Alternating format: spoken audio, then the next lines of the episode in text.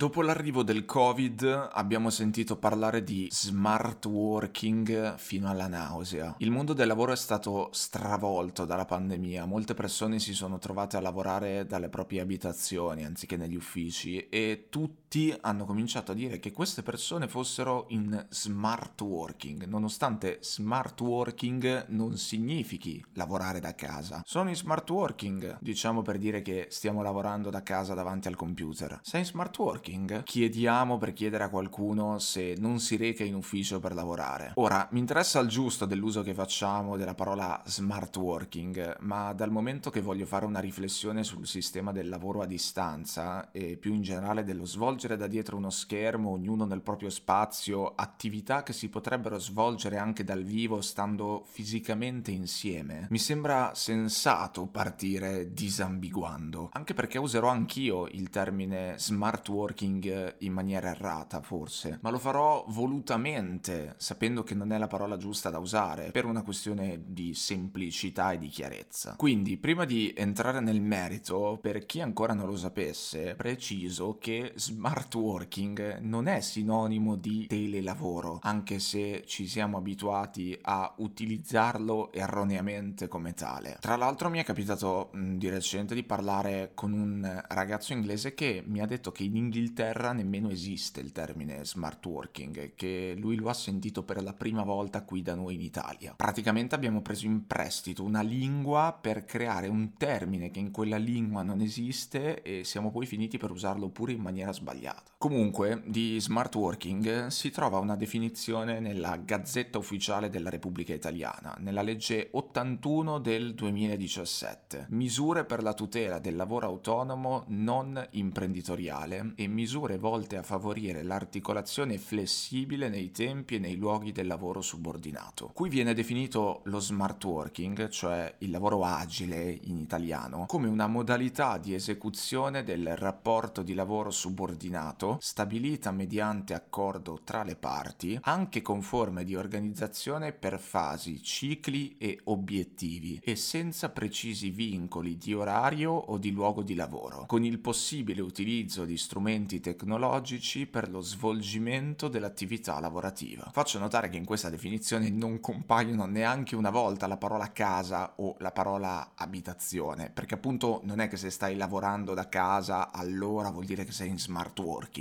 Ma vabbè, al di là di questa piccola ma doverosa parentesi iniziale che mi permetterà di abusare malamente del termine smart working senza farci la figura di quello che non sa quello che dice, voglio dire che io sono molto spaventato da questa cosa del lavoro a distanza. Mi spaventa questa tendenza che il Covid per forza di cose ha accelerato e in certi contesti reso imprescindibile a sostituire la vita vera con la vita virtuale, a spostare online gran parte di quello che si potrebbe fare anche dal vivo, a internetizzare attività, processi e relazioni umane. Fermo, fermo, fermo. Non ho detto che sono contrario, ho solo detto che mi spaventa. Ci sono un sacco di aspetti del progresso tecnologico, chiamiamolo così, degli ultimi anni che mi spaventano e verso i quali nutro un discreto scetticismo, ma ciò non significa che io sia contrario ad essi. No, perché non è raro che quando esprimi un dubbio, una perplessità, una critica a qualcosa, automaticamente vieni messo nella categoria di quelli che sono assolutamente contro. C'è una bella differenza tra essere spaventati o scettici ed essere contrari. Tipo, a me spaventano troppo i film horror per riuscire a guardarli, ma non è che sono contrario ai film horror, non è che vorrei un mondo senza film horror. Ti lascio in descrizione il link con la petizione che ho indetto per l'abolizione del genere horror dalle produzioni cinematografiche e la cancellazione retroattiva di ogni film realizzato. Firmala ora che gli facciamo il culo a questi che ci guadagnano a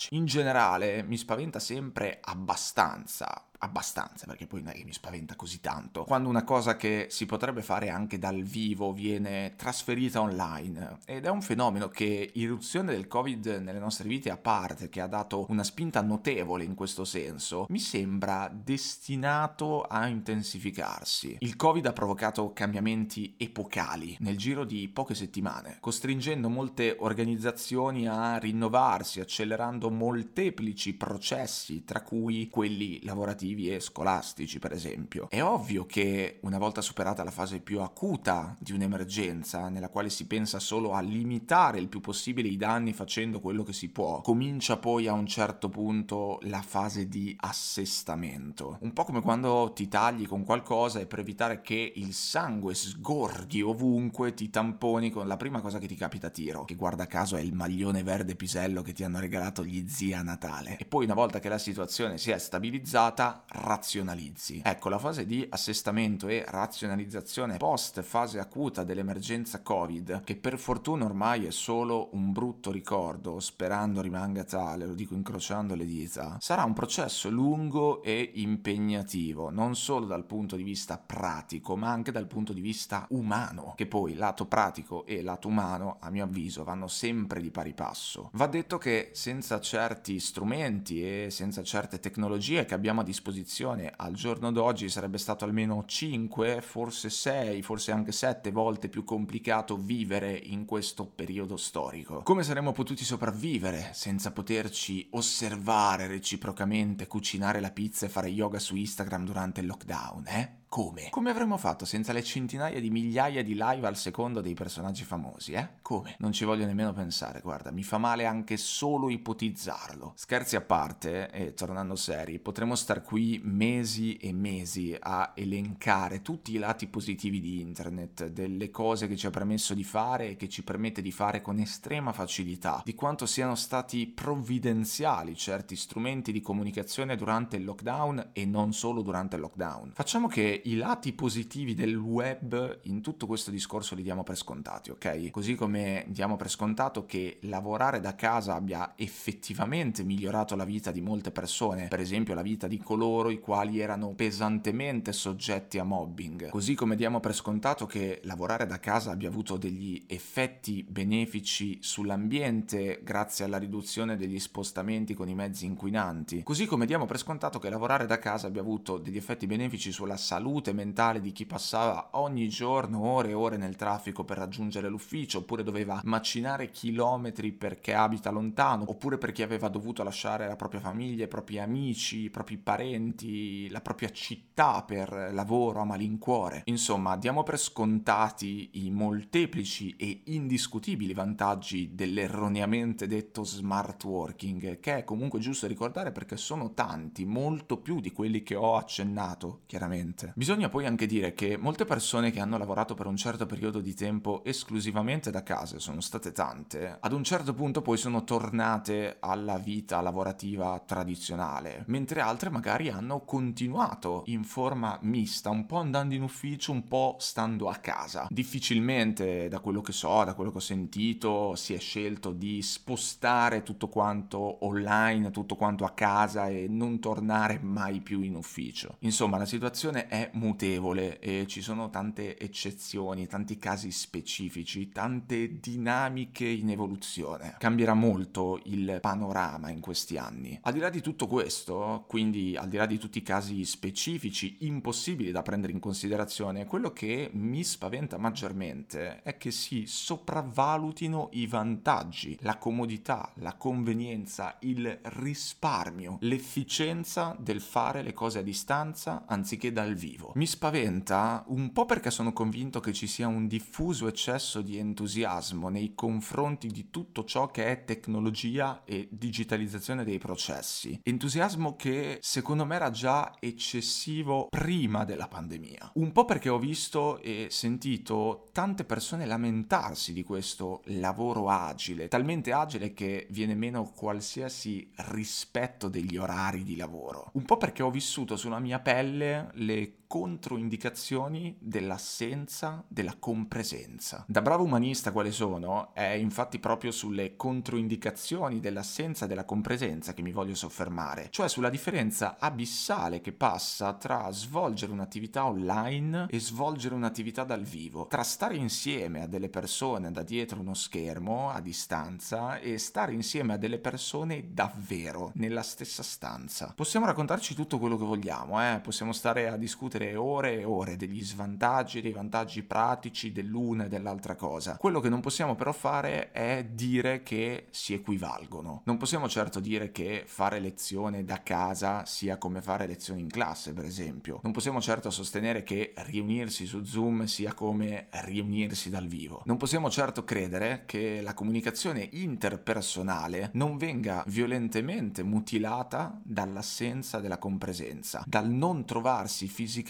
insieme nello stesso posto, nello stesso momento mentre si fa qualcosa. Non possiamo certo credere che questo non abbia alcuna conseguenza. Se sul piano pratico lavorare a distanza può convenire per tanti motivi, banalmente per un'azienda significa non pagare un affitto, tanto per dirne uno, sul piano delle relazioni umane è un'esperienza devastante. E come detto prima, piano pratico e piano umano vanno sempre di pari passo, o almeno dovrebbero andare sempre di pari passo, dovrebbero. Purtroppo l'attenzione al fattore umano non è particolarmente alta e di questa gravissima lacuna ce ne offre una prova spietata un mondo del lavoro dove il valore di una persona, la sua crescita e la sua dignità nella maggior parte dei casi passano in secondo piano, non interessano. Dopotutto siamo nell'epoca dell'efficientismo a tutti i costi e della produttività sfrenata che non guarda in faccia a niente e a nessuno, figuriamoci alle condizioni dei lavoratori. Comunque, tornando sul lavoro a distanza, se nel breve medio termine questa formula può anche funzionare, nel medio-lungo termine che cosa succede? Sì, magari le cose vanno avanti benissimo dal punto di vista pratico, si lavora un casino, probabilmente anche molto di più di quanto non si farebbe dentro ad un ufficio stando fisicamente tutti nello stesso posto. Ma qual è il prezzo umano da pagare per questa efficienza? Secondo me è una domanda che dovremmo farci molto più spesso. Qual è il prezzo umano da pagare per l'efficienza che perseguiamo in ogni ambito? Qual è il prezzo che non si vede, il prezzo intangibile, il prezzo silenzioso? Credo che vada fatta una distinzione fondamentale affrontando questo discorso. Bisogna distinguere tra chi conosce i propri colleghi o collaboratori da tanti anni e quindi anche trovandosi a lavorare a distanza può comunque contare su un background relazionale. Penso per esempio a una persona che ne so di 40 o 50 anni che lavora da tanti anni per un'azienda che ha recentemente deciso di mettere i propri dipendenti tutti in smart working approfittando dello spunto offerto dalla pandemia. Ecco, per quella persona molto probabilmente il cambiamento avrà più vantaggi che svantaggi, in quanto quella persona non è alle prime armi, ha già un'esperienza pregressa e soprattutto conosce già le dinamiche aziendali e relazionali. Bisogna distinguere chi svolge già da tempo un lavoro in un ufficio che viene spostato in buona parte a distanza e chi invece deve cominciare da zero, chi si deve inserire nel mondo del lavoro o in una realtà aziendale già avviata, chi insomma si trova davanti a un percorso ancora tutto da costruire. Un giovane, mettiamo, che deve ancora imparare tutte le regole del mondo del lavoro e che viene preso, non dico assunto perché non sia mai, è per lavorare a distanza, trovandosi quindi a imparare da dietro uno schermo, trovandosi a parlare con persone appiattite dentro un riquadro. Quanto è nettamente più complesso cominciare da zero in assenza della compresenza. È vero, sono laureato in comunicazione, ma non serve una laurea in comunicazione, o almeno credo, per sapere che la comunicazione non verbale, cioè quella parte di comunicazione che va oltre il significato letterale delle parole che compongono il messaggio, come espressione facciale, tono di voce, postura, posizione del corpo, gesti, sguardi, movimenti, insomma tutto quello che non è parola. È una parte assolutamente determinante degli scambi comunicativi interpersonali. Il primo assioma della comunicazione, infatti, come definito da Paul Václavic, dice che non si può non comunicare. Non esiste un qualcosa che sia un non comportamento. Le parole, il silenzio o l'attività hanno valore di messaggio, influenzano gli altri e gli altri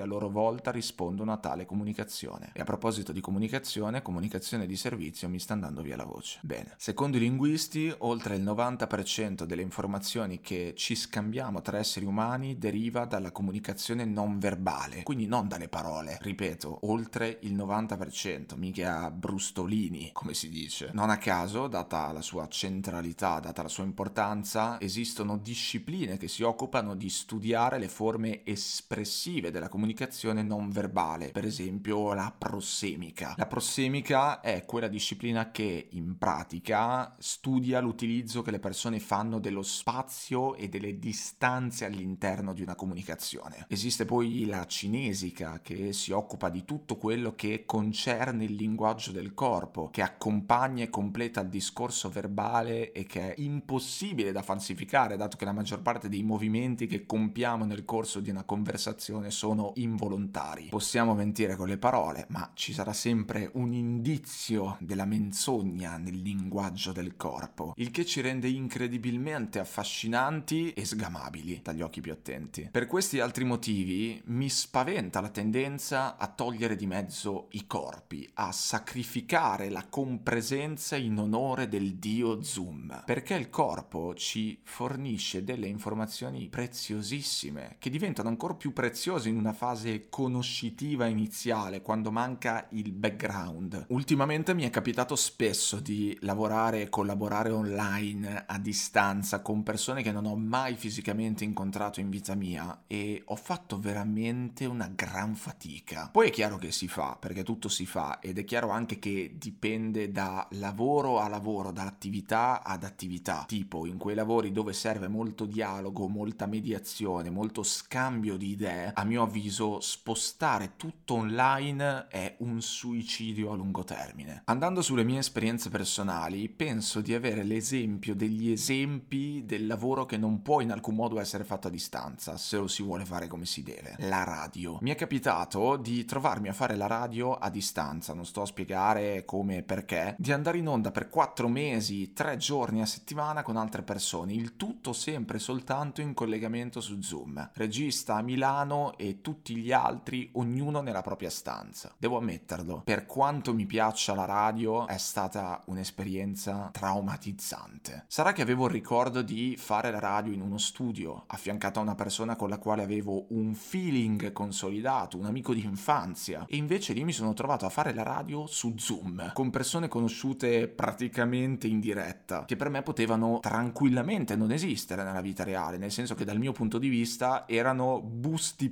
parlanti in un riquadrino sul computer, solo così li avevo visti. Dato che la prospettiva era continuare a parlare davanti al microfono confinato nelle mura di una stanza di casa mia, fisicamente da solo, senza poter condividere lo stesso luogo con i miei compagni di conduzione, ho scelto di non continuare con quell'esperienza. Gran peccato, eh, ma non si può fare la radio parlandosi su Zoom. Punto. Non è fare la radio, è fare delle call un po' più movimentate del solito, ecco. Cioè, aspetta, mi correggo. A livello pratico sì che si può, però è una gran sofferenza, o almeno per me che sono un eh, romantico, forse anche un po' un tradizionalista sotto certi aspetti, lo era. Fare la radio su Zoom è come mangiare i Fonzis senza leccarsi le dita. Godi solo a metà. Product placement. No, scherzo, non è vero. Ciò non toglie che sia stata un'esperienza molto costruttiva che tra l'altro ha senza dubbio contribuito alla riflessione che sto facendo adesso qui nel podcast sull'importanza di essere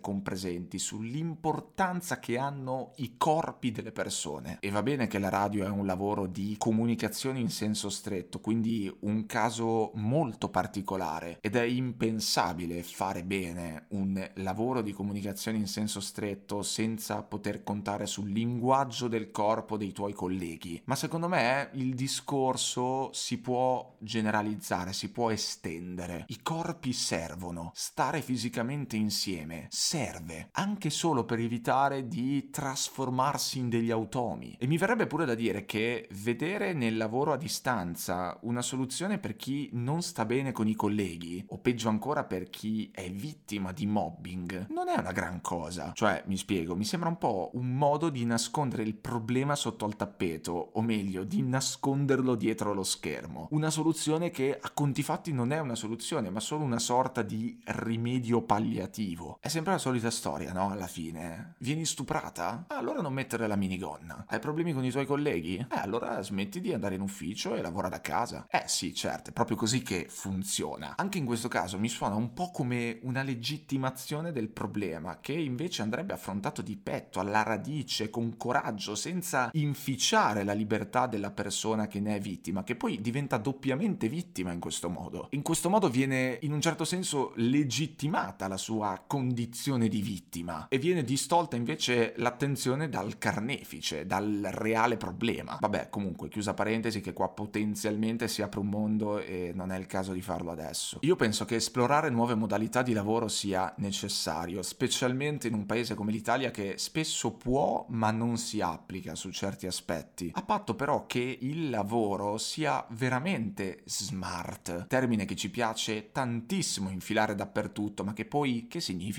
Nella mia visione una svolta smart nell'organizzazione del lavoro e non solo in realtà, non è una svolta dove tutto quanto si digitalizza, anche se è questo che il più delle volte associamo al concetto di smart, digitalizzare tutto. Al contrario, la svolta smart per me è una svolta che prende maggiormente in considerazione la componente umana, della quale a furia di parlare di tecnologie, di internet, di web, di social, di digital, ci stiamo un po' dimenticando. Benvengano le contaminazioni tra web e realtà, benvenga la didattica che si appropria finalmente degli strumenti virtuali, benvenga il lavoro in forma mista, un po' qui, un po' là, un po' insieme, un po' no, un po' online un po' dal vivo, ma non dimentichiamoci delle persone, non dimentichiamoci gli effetti collaterali dell'assenza della compresenza, non dimentichiamocene solo perché non si vedono, solo perché non sono tangibili, misurabili nel breve termine. Non lasciamo che l'efficientismo cannibalizzi l'empatia. Bello il digital, eh, per carità, ma dopo un po' anche basta. Belle le cose, eh, comode, ma dopo un po' vediamoci, che non ti capisco. Non esageriamo che c'è un gran bisogno di vita vera, c'è un gran bisogno di stare fisicamente insieme, anche per il semplice fatto di non perdere l'abitudine del contatto per rimanere allenati